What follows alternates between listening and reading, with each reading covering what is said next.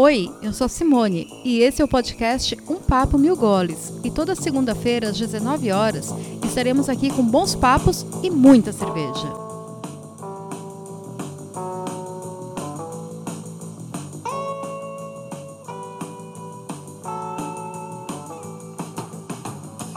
Eu sou o Luiz Varinha, da cervejaria Zurafa, que nasceu da união de quatro amigos com muitas afinidades. Viagens, filmes, livros, música e cerveja. Muita cerveja. Apreciadores de cervejas diferentes desde quando era bem difícil e caro encontrá-las no Brasil. Visitamos mais de trinta cervejarias em nove países diferentes. O resultado só podia ser esse. Abrimos o nosso próprio estabelecimento, que inauguramos em dois mil e dezoito. Olá, eu sou o Luiz da cervejaria Zurafa e tô aqui para dizer que eu não sei o que eu tô fazendo aqui, já que o meu negócio é fazer cerveja.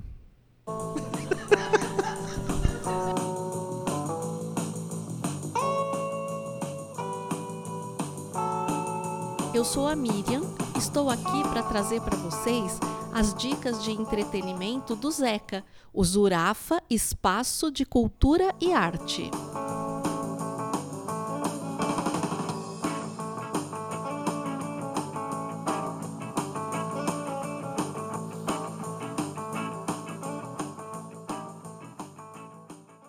Sabe aquele papo que a gente tem no bar, onde a gente acaba resolvendo todos os problemas do mundo? Pois é, isso aí. Se você é um bom apreciador da boa e velha filosofia de boteco, esse podcast pode ser a sua nova mesa de bar. Vem conosco, sobe o som! Comandante, capitão, tio, brother, camarada, chefinha, amigão... Nossa. Zequinha, é chefia. chefia! Ah, Zequinha! Ah, gente, vamos lá, desce mais uma!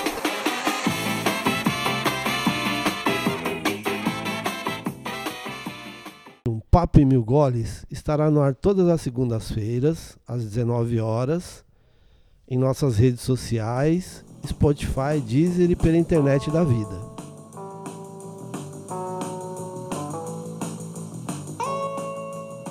Nessa nossa mesa virtual de bar, contaremos as novidades do mundo cervejeiro e debateremos assuntos do momento com convidados especiais.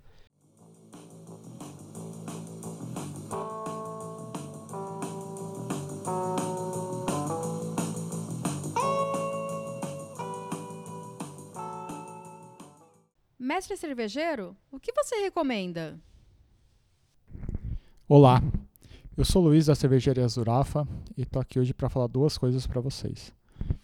A primeira é que a gente fez uma cerveja de Páscoa, a gente vai lançar, a gente lançou, não sei quando você vai estar escutando, mas a gente lançou no domingo de Páscoa, é uma Brown Ale com nibs de cacau. Não sei se ficou boa porque a gente não experimentou, mas deve ter ficado porque o aroma e a abraçagem foi tudo certo. A segunda coisa, é, a, cerveja, a gente fez uma pesquisa de, com três cervejas, qual vocês queriam que a gente fabricasse, a gente, e o que venceu foi uma Belgian I P A. Então, aê, Belgian I P A, a gente vai... vai estar pronta logo mais. A gente deve fazer essa receita essa semana. Essa semana, quando a gente gravou, não quando você está escutando. Não sei. A outra coisa é que, inspirado pelos projetos da Cerveja Manchinha, que reverteu parte da receita para associações cuidadoras de animais em dois mil e dezenove, e pelo All Together da cervejaria norte-americana Other Half, que está acontecendo agora, e destina toda a receita de uma cerveja para trabalhadores de setores Que, são, que estão sendo mais afetados pela covid dezenove, a Zurafa está capitaneando o projeto Um Brinde pela Vida. Fique atento a novidades em nossas redes sociais. E esse barulho que parecia uma porta de cadeia se fechando, era uma porta de cadeia se fechando. Luiz, por favor, traz mais uma e você, puxa a cadeira, porque agora o papo é sério. Como não poderia deixar de ser, o tema desse nosso primeiro programa é o covid dezenove e como ele tem atrapalhado ou mudado a vida de todo mundo. Nós vamos focar é, nas pessoas mais vulneráveis e invisíveis e como a pandemia tem afetado a vida dessas pessoas. Mas o que são pessoas invisíveis? são aquelas pessoas à margem da sociedade que não aparecem nos noticiários. São pessoas em situação de rua, crianças e idosos em lares comunitários, moradores de comunidades, população carcerária e marginalizados em geral. Para tomar uma conosco, convidamos a jornalista Cláudia Colucci, colunista da Folha de São Paulo, especialista em ciência e saúde, e Igor Melo, coordenador da O N G Teto. A Cláudia está cobrindo a pandemia em tempo integral, mas mesmo assim, simpática que é, se disponibilizou a enviar um depoimento gravado. Vamos ouvi-la. Oi, pessoal. Prazer falar com vocês, é, especialmente de um assunto que tem preocupado tanta gente, né? Que é a situação hoje das comunidades mais periféricas nesse enfrentamento do coronavírus, da covid dezenove. As previsões são bem assustadoras em relação ao, ao avanço desse vírus nessas localidades. A gente tem que lembrar o seguinte: trinta milhões de pessoas hoje no Brasil não têm saneamento básico. Dessas, dessas treze milhões vivem em favelas. Isso significa que muitas vezes essas pessoas não têm o básico, né? Não têm água para lavar as mãos. Álcool gel, então, é um, é um luxo que definitivamente essas pessoas não têm. Então, a gente tem que, que lembrar que, assim, você não tem água. A gente, quando pensa nas, nas condições de moradias, as pessoas são, assim, famílias inteiras morando dentro de um quarto, muitas vezes, um quarto, dois. São habitações sem a, a mínima ventilação, o que facilita muito o contágio desse vírus. Essas famílias também, quando a gente vê essas recomendações que os governos dão, tem que ficar em casa. O que significa, né, para essas famílias, assim, às vezes oito pessoas, um cômodo. Como, como é que é possível ficar em casa, fazer quarentena nessas condições? E não é só isso. Essas famílias, para alimentar seus filhos, elas têm que sair de casa, elas têm que vender doce no sinal, elas têm que cuidar dos bebês, dos jardins, das outras pessoas. É a forma como chega dinheiro em casa, né? Então, na verdade, assim, a gente não sabe ainda como é que vai se espalhar esse vírus é, nessas condições tão precárias, porque os modelos que a gente tem são os modelos da China, né, os modelos é, de previsões é, de espalhamento do vírus, são modelos da Europa, que não, não dá para aplicar nas favelas do Brasil. Então, eu acho que daí ainda vão sair muitos estudos, porque é um, é um modelo único, assim, nenhum país do mundo tem essa população favelada no meio de uma pandemia como a gente está vivendo agora. Então, é, vai ser uma situação bem sui generis mesmo. A gente tem casos confirmados já em pelo menos onze favelas do Rio.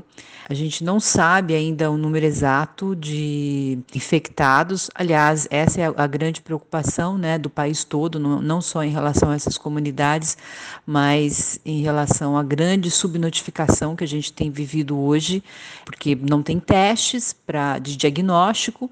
Então, a gente não sabe o tamanho real dessa pandemia, né? As mortes também, nem muitas vezes as pessoas morrem e a gente não tem o resultado desses exames.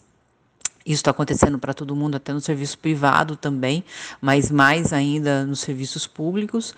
Então, a gente não, não faz ideia ainda como é que está essa situação hoje nas comunidades. Aqui em São Paulo, a, a comunidade de Paraisópolis é a que está mais bem organizada nesse sentido, conseguindo notificar. Então, casos confirmados, eles estavam com seis casos, mas tinha uma previsão que existiam mais de sessenta, na verdade, é, suspeitos, e, e eles conseguiram se organizar bem, assim, de, de ter hoje um, um serviço médico lá, que a própria comunidade está bancando com a ajuda de doações.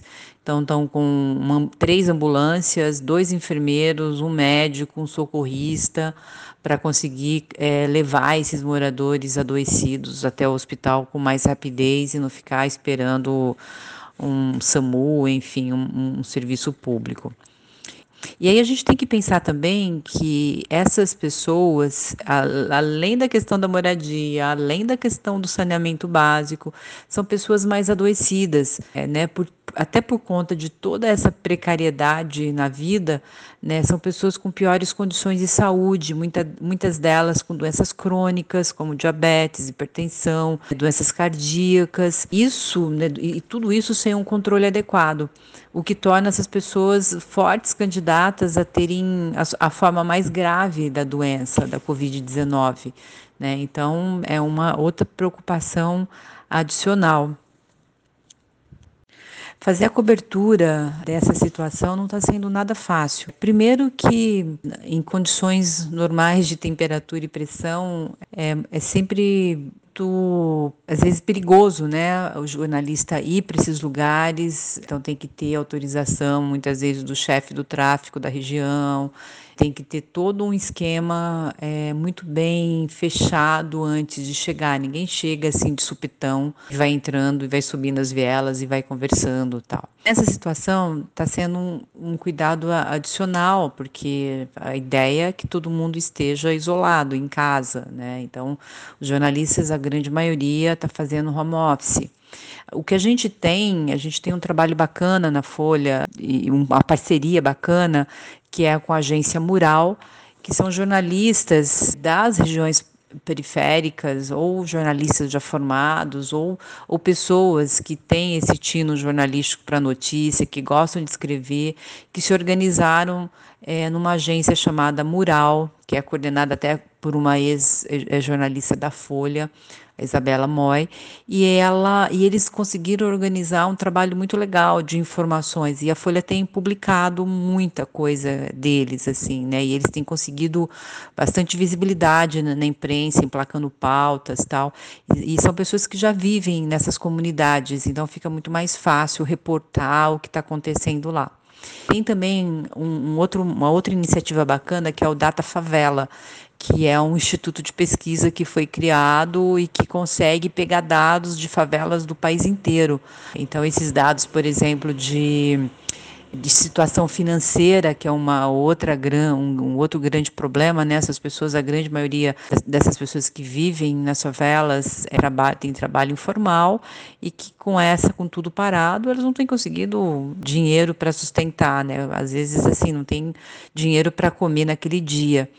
E, e essa, esse instituto, o Data Favela, tem levantado muita informação sobre isso, assim, mostrando que o impacto chega a oitenta e três por cento assim, nas, nos moradores das favelas do país.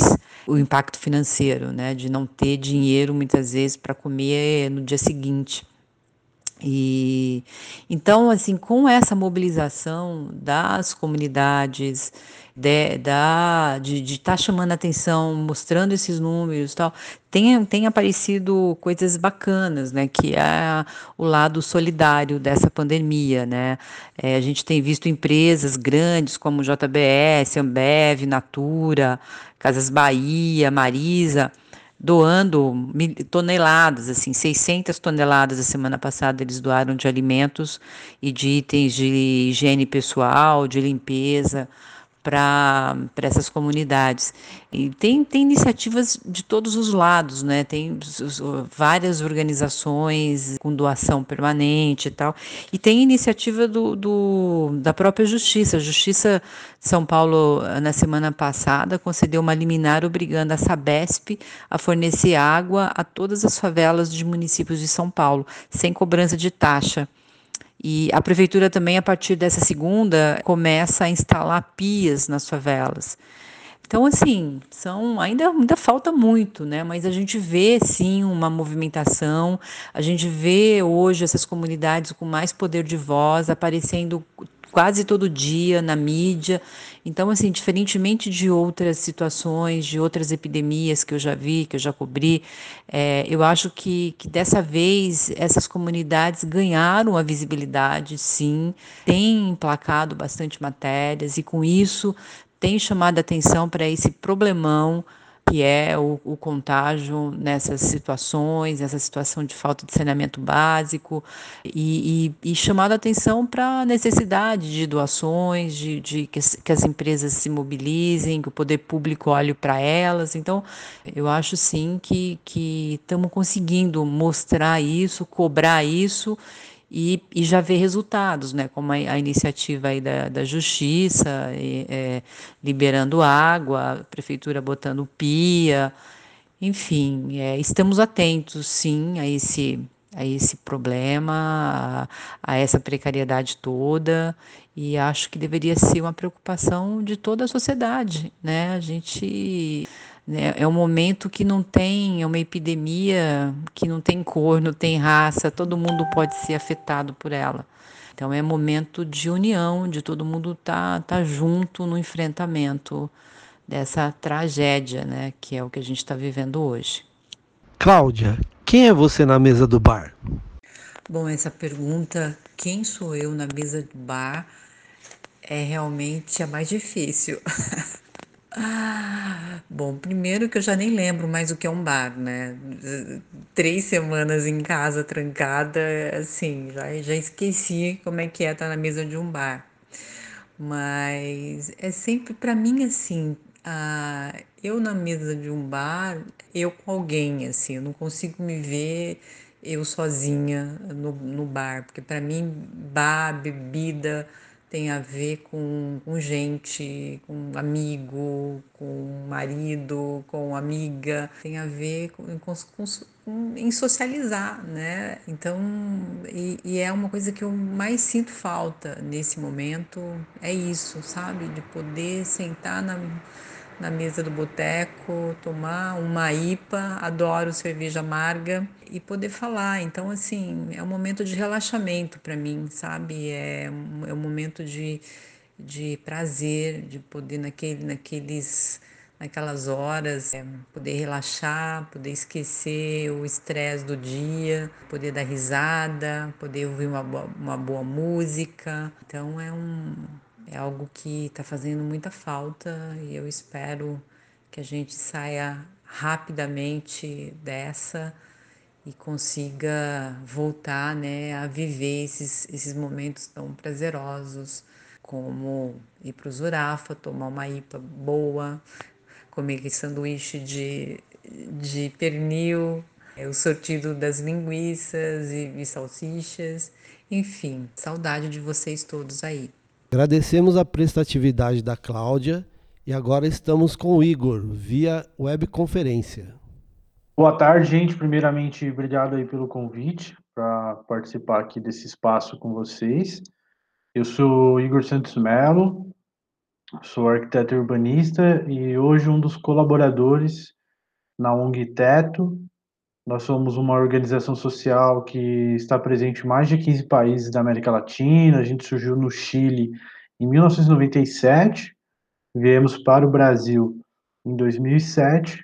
Então, um pouco mais de doze anos, quase treze anos, efetuando um trabalho que é exclusivamente focado nas comunidades mais vulneráveis do país e da América Latina. Então, o, o pilar do nosso trabalho é, é construir ações e projetos conjuntos com as favelas mais precárias do país e de todo, toda essa estrutura latino-americana, que é uma das mais desiguais do mundo, né? Então, nosso trabalho é focado em, na ação de jovens voluntários e dos moradores das comunidades é, invisíveis, para que assim a gente possa desenvolver projetos de moradia, projetos de infraestrutura comunitária, que aí vão desde acessos, como pontes, como escadarias, até associações de moradores, redes de esgoto, iluminação. Então, focado realmente no desenvolvimento dessas comunidades para que os moradores delas possam exercer plenamente é, a sua cidadania. Então, acho que, em resumo, seria esse nosso pilar de atuação, né? E, e o, o objetivo dos nossos projetos nas comunidades. As ações da Teto são sempre na área de infraestrutura, são sempre na parte de infraestrutura? Então, a... para aprofundar um pouco mais, né? Então, a Teto vai trabalhar em dois pilares também em relação aos projetos e o que ele deixa de contribuição para as comunidades, que aí são as, os projetos que têm algum tipo de materialidade, então, moradia e infraestrutura, né? Como eu citei, e a gente também tem uma outra frente de atuação, que está atrelada a diagnóstico e geração de dados, que aí pode incidir em política pública, por exemplo, oficinas de direito, então instruir os moradores, é, quais são os mecanismos jurídicos e legais, onde eles por si só possam é, acessar outras redes, né, como o poder público, como outras O N Gs, para que eles consigam é, efetuar as próprias melhorias no território onde eles habitam. E também a gente é, deixa um legado em incidência social e política, né? Porque a partir do momento que a gente trabalha com voluntariado, esse voluntariado que, em geral, é de uma classe social e, e de, enfim, mora em locais que não são próximos às favelas, quando eles entram em contato com essa realidade, percebem é, a complexidade de qual que é a estrutura social brasileira, depois eles vão levar isso para os ambientes de convívio deles, né? Seja no trabalho, seja na faculdade, seja na escola, na família. Então, é, você vai incidir muito nesse perfil de voluntariado aí, que também a gente crê que no futuro vai estar to- tá tomando decisões importantes no contexto nacional. Eles vão sempre estar tá tomando essas decisões é, com uma consciência social e política mais aguçada. Igor, é, com a chegada da, dessa pandemia e, e a... isolamento social, o que, que mudou no trabalho de vocês junto a, essa, a essas pessoas?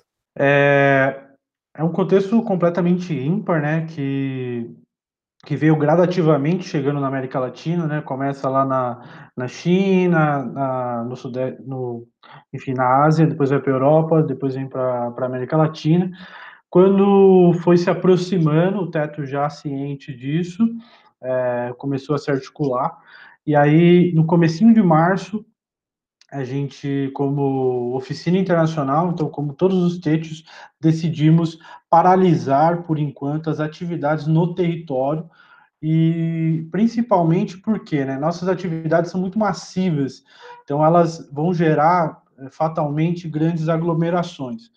E um outro ponto que talvez seja o mais fundamental é que, a gente, que nem eu já disse, a gente trabalha com um perfil de voluntariado que não está inserido nas periferias, né? O voluntariado está inserido justamente nos setores mais ricos, mais privilegiados da sociedade. Então, são os voluntários que teriam é, o contato primeiro com a covid dezenove, né? Porque teriam contato com pessoas que turistaram no, no, no exterior, com as redes de aeroportos, enfim, então com, a, com o primeiro contato com o vírus, e a gente levando é, esses voluntários para as comunidades, a gente poderia estar acelerando o processo de chegada no vírus nas favelas, o que seria muito pior, tanto para...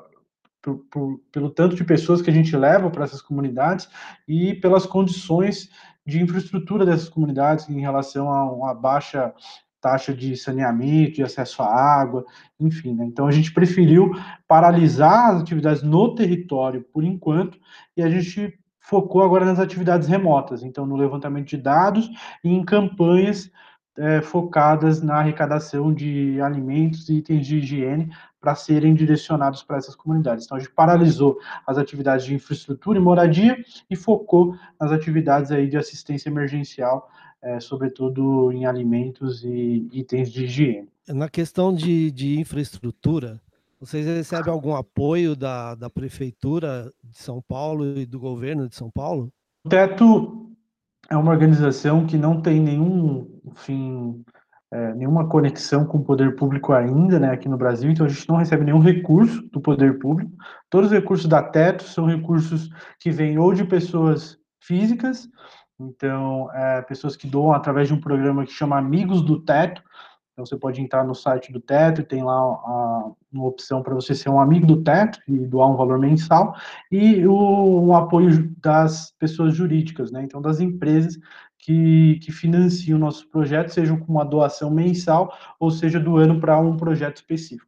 Então, hoje a nossa, toda a nossa receita vem da, de... de privados, né? Então, seja pessoa física, seja pessoa jurídica, a gente não recebe nenhuma verba pública, né? Alguns países, como Chile e Argentina, às vezes têm algum, alguma vinculação com política pública, mas uma política pública que vai destinar um recurso para habitação, e o Teto entra como uma ferramenta de acelerar, de melhorar esse processo de distribuição desse recurso. Mas hoje a gente não recebe nenhum dinheiro. Em relação à atuação do poder público nessas comunidades, né, o Teto e quase todas as outras organizações do terceiro setor é, preenche uma lacuna que hoje é deixada pelo Estado, que não consegue chegar com eficiência e com agilidade nos territórios mais precários, né? Então, hoje você tem índices alarmantes de precariedade. Aqui em São Paulo, as comunidades, duas a cada dez moradias aqui de São Paulo não tem, das favelas, né, não tem acesso à água. É, o, quase todas são através, essas oito que sobram são, vêm através de ligações clandestinas, né, assim também como a ligação de luz, e no ambiente hoje como o da covid dezenove, é, como as pessoas tecnicamente estão mais em casa, o abastecimento de água ainda é muito preca- mais precário ainda, por quê? Porque é, como esse abastecimento é clandestino, então ele vem com uma, digamos, uma potência específica. Quando você tem muita gente, essa potência não dá conta de, de abastecer um contingente ainda maior de pessoas nas suas casas, né? Então, é, o fato das pessoas se isolarem por ser uma medida de saúde pública é muito contraditório, porque ela se isolando prejudica ah, ainda mais o acesso que elas, que já é clandestino a, a água e energia elétrica, por exemplo. Entendi. E vocês... E até hoje está em quantas comunidades de São Paulo e no Brasil? Tem esse número? Quantas pessoas são assistidas pela Teto hoje? É, a gente tem é, trabalhos que ou, ou são trabalhos fixos ou trabalhos pontuais, né? Então, os trabalhos fixos são os trabalhos que a gente realiza há, há anos, às vezes a gente tá, tem comunidades que a gente está há mais de cinco anos, então a gente desenvolve um, um projetos mais permanentes, e tem comunidades que a gente atende pontualmente. Então, a comunidade tem uma demanda por moradia, a gente vai lá e atende aquela demanda por moradia que é específica. Contando todas essas comunidades, hoje em São Paulo, a gente está é, contando aqui é, capital, região metropolitana e Ribeirão Preto, em mais ou menos quinze comunidades, quinze favelas aqui em São Paulo. No Brasil, a gente está é, quase em cinquenta, assim. Então, a gente tem mais um, umas quinze no Rio de Janeiro, né? E a gente trabalha também em Paraná, Minas Gerais, Pernambuco, Bahia. É, então, a gente está trabalhando em seis estados hoje. Então, dá mais ou menos umas cinquenta comunidades. Eu uso como referência a campanha institucional que a gente está fazendo agora.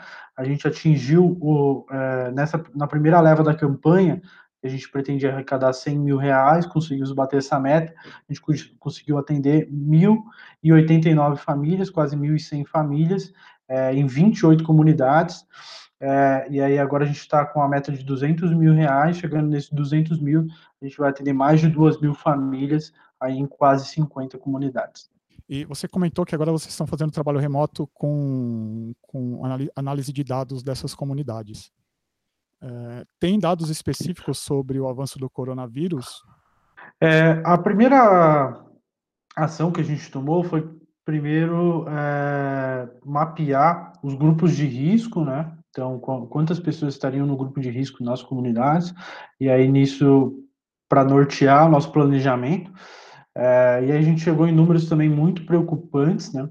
Em relação ao grupo de risco, a gente tem mais ou menos dez por cento de idosos nas comunidades, é, e vinte e três por cento das pessoas têm algum histórico de doença respiratória grave, né? Então, ou asma, ou tuberculose, né? Doenças permanentes ou, ou, ou pontuais, é, e também mais de vinte por cento tem algum histórico de, de doença permanente, como diabetes, hipertensão, enfim, também ou co- colocam essas pessoas no grupo de risco, né? Então, a gente está falando de pa- pelo menos um quarto aí da, das pessoas nas comunidades dentro do grupo de risco, né? Sem contar as questões de saneamento. Então, a gente primeiro fez esse mapeamento para poder ter é, as diretrizes de trabalho, né? E hoje a gente já vem mapeando, é, a gente também tem um mapeamento participativo, que acontece a cada dois ou três dias, em todas essas comunidades que a gente atua, para saber como está chegando, né, se está tendo casos, etcétera. E o que aparece, é, a gente já tem pelo menos dois casos de morte confirmada em comunidades, é, a, pelo menos dez pessoas internadas, né, algumas, algumas outras internações que, de problemas respiratórios, estão sendo colocados como pneumonia, então a gente ainda não sabe se é coronavírus ou se é pneumonia mesmo, então estão entre os suspeitos. Então hoje ainda é, a, a Covid já vem avançando, é, nessas comunidades. Nas regiões, já, você já tem um índice de, de mortalidade, de contaminação maior, né? Então, na zona leste de São Paulo, na zona sul de São Paulo. Então, o vírus já vem avançando de forma preocupante. E aí, nas comunidades que a gente atua, a gente faz esse mapeamento participativo e está encontrando esses números que já são preocupantes, né? Algumas mortes e alguns casos de internação, e fora os casos suspeitos, que também são grandes. Como você disse, é uma doença, é um, é um vírus que veio da Ásia para a Europa e chegou no Brasil através de pessoas que foram para a Europa. Aí você comentou que o, os, os voluntários da Teto, é, o risco da Teto, um dos riscos, grandes riscos da Teto continuar o trabalho é os voluntários levarem isso para as periferias, é, para as comunidades. É, então, tem um delay, né, entre o, o que está acontecendo no, nas, na, na capital, no centro, e o que está acontecendo nas periferias. Ainda parece que o foco ainda não chegou na periferia, parece que o ponto crítico ainda não chegou na periferia, como ainda não chegou na, nas capitais, que está previsto para chegar em maio ou junho, que foi o que o ministro da Saúde disse ontem. É, provavelmente na, na, nas comunidades isso vai chegar um pouco mais tarde. É, tem, se tem alguma previsão disso? Se trabalham com alguma data, com algum pico para intensificar as ações? É, realmente tem esse delay, né? Só que é, é, esse delay vai ser vencido de, em partes pelo, pela a exposição que, que essas pessoas da periferia é, estão. E em que sentido, né?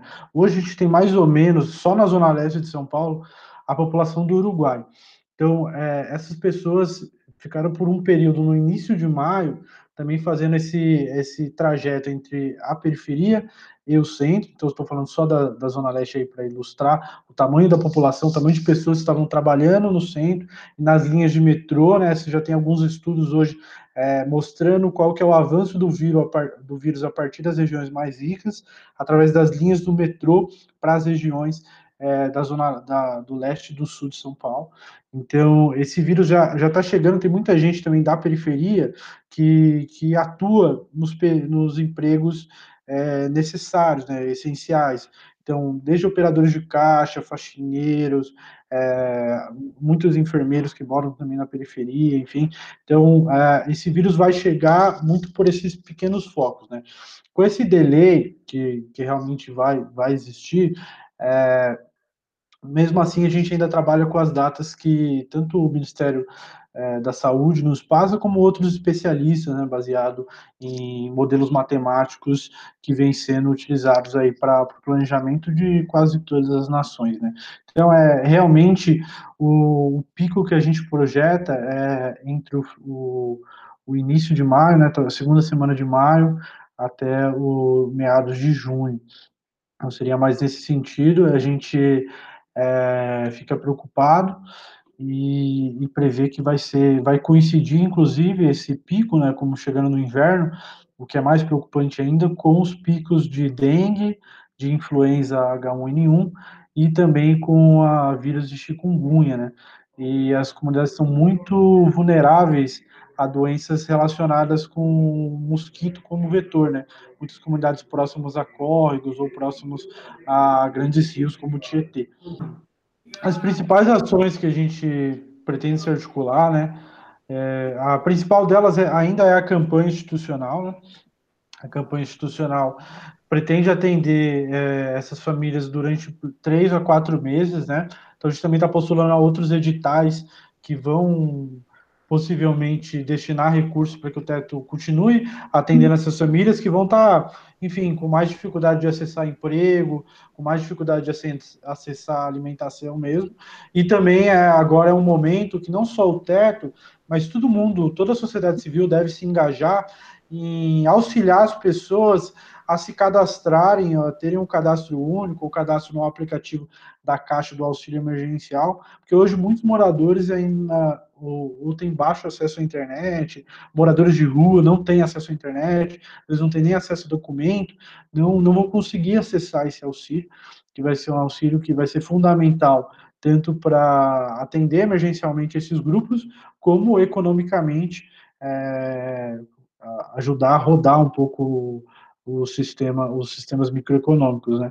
Então, hoje também o Teto está tá encabeçando, tem outras organizações como Atados, que estão cadastrando é, as famílias das comunidades que vêm tendo é, dificuldade em acessar ou a internet para acessar o aplicativo, como até acessar os documentos, etcétera.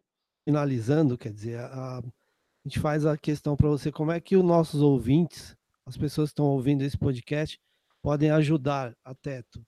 Eu acho que hoje a gente precisa tentar sair dessa crise através de redes de solidariedade. Então, a gente não tem que pensar também em fazer só para as pessoas, mas com as pessoas, né? A gente fazendo com as pessoas, a gente vai conseguir sair maior dessa crise.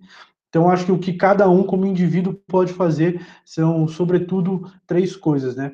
A primeira, a primeira coisa é apoiando organizações que já estão com uma estrutura, que já têm acesso a esses grupos, né, como a Teto, como a Biosaneamento, como o Habitat para a Humanidade, enfim, muitas outras organizações sociais, grupos de bairro, é, igrejas, enfim, que estão arrecadando cesta básica, produtos de higiene. Então, se você tem condições de doar algum valor ou mesmo é, doar algum tipo de alimento para essas organizações, já é um papel que pode ajudar muitas pessoas, né? É, a segunda coisa é se disponibilizar para poder é, cadastrar essas pessoas que, que precisam ter acesso a essa renda básica de cidadania, que é fundamental. Então, se você mora em algum local que, que tem aglomerações de moradores de rua, é, claro, sempre muito bem seguro, né, com máscara, com luva e com distanciamento, poder auxiliar alguma dessas pessoas, né? É, enfim, às vezes um parente que está desempregado, às vezes não tem acesso à internet ou habilidade com aplicativos, isso vai ser fundamental. E, claro, eu acho que é uma outra questão fundamental para que a gente aja melhor como grupo, né, é sempre estar procurando as informações mais verdadeiras, mais precisas, baseadas em argumentos científicos, de fato, para que a gente possa caminhar juntos por uma mesma alternativa, né? É uma alternativa que, que com certeza, vai, vai tirar a gente como sociedade, como povo, é, como população, de, de uma situação que é muito ímpar e que só pode e só vai ser resolvida com solidariedade. Igor, quem é você na mesa do bar? Pô, que pergunta legal, quem sou eu na mesa do bar? Ah, acho que é sempre aquela pessoa que gosta de trocar uns papos diversos na mesa, e também sempre topa uma última saideira. Acho que é isso. Então, obrigado pela sua participação, Igor. Fica aqui o convite já quando acabar todo essa, esse isolamento social para você vir tomar uma cerveja com a gente aqui na Zurafa. Ah, vou ficar muito feliz.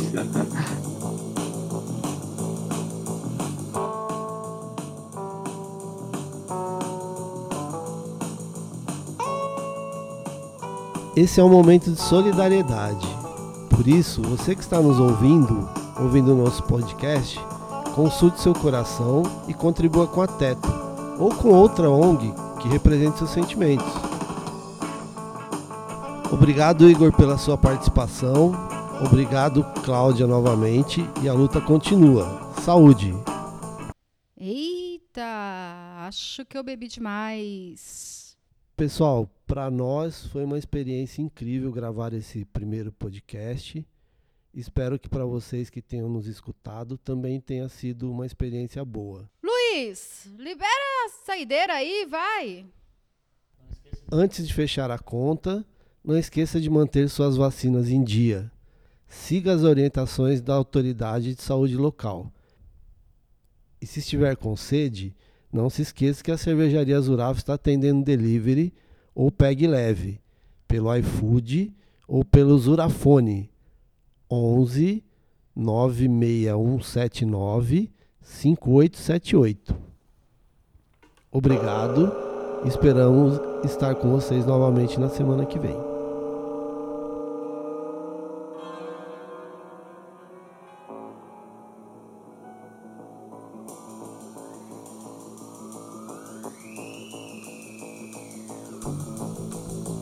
Esse foi o primeiro episódio do podcast Um Papo e Mil Goles, gravado aqui na Cervejaria Zurafa, e esperamos que essa pandemia acabe logo, para podermos nos sentar numa mesa de bar e brindar a vida.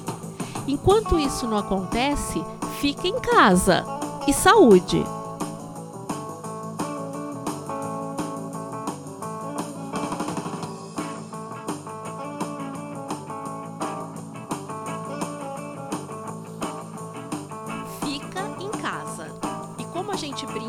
na Zurafa? Chefe!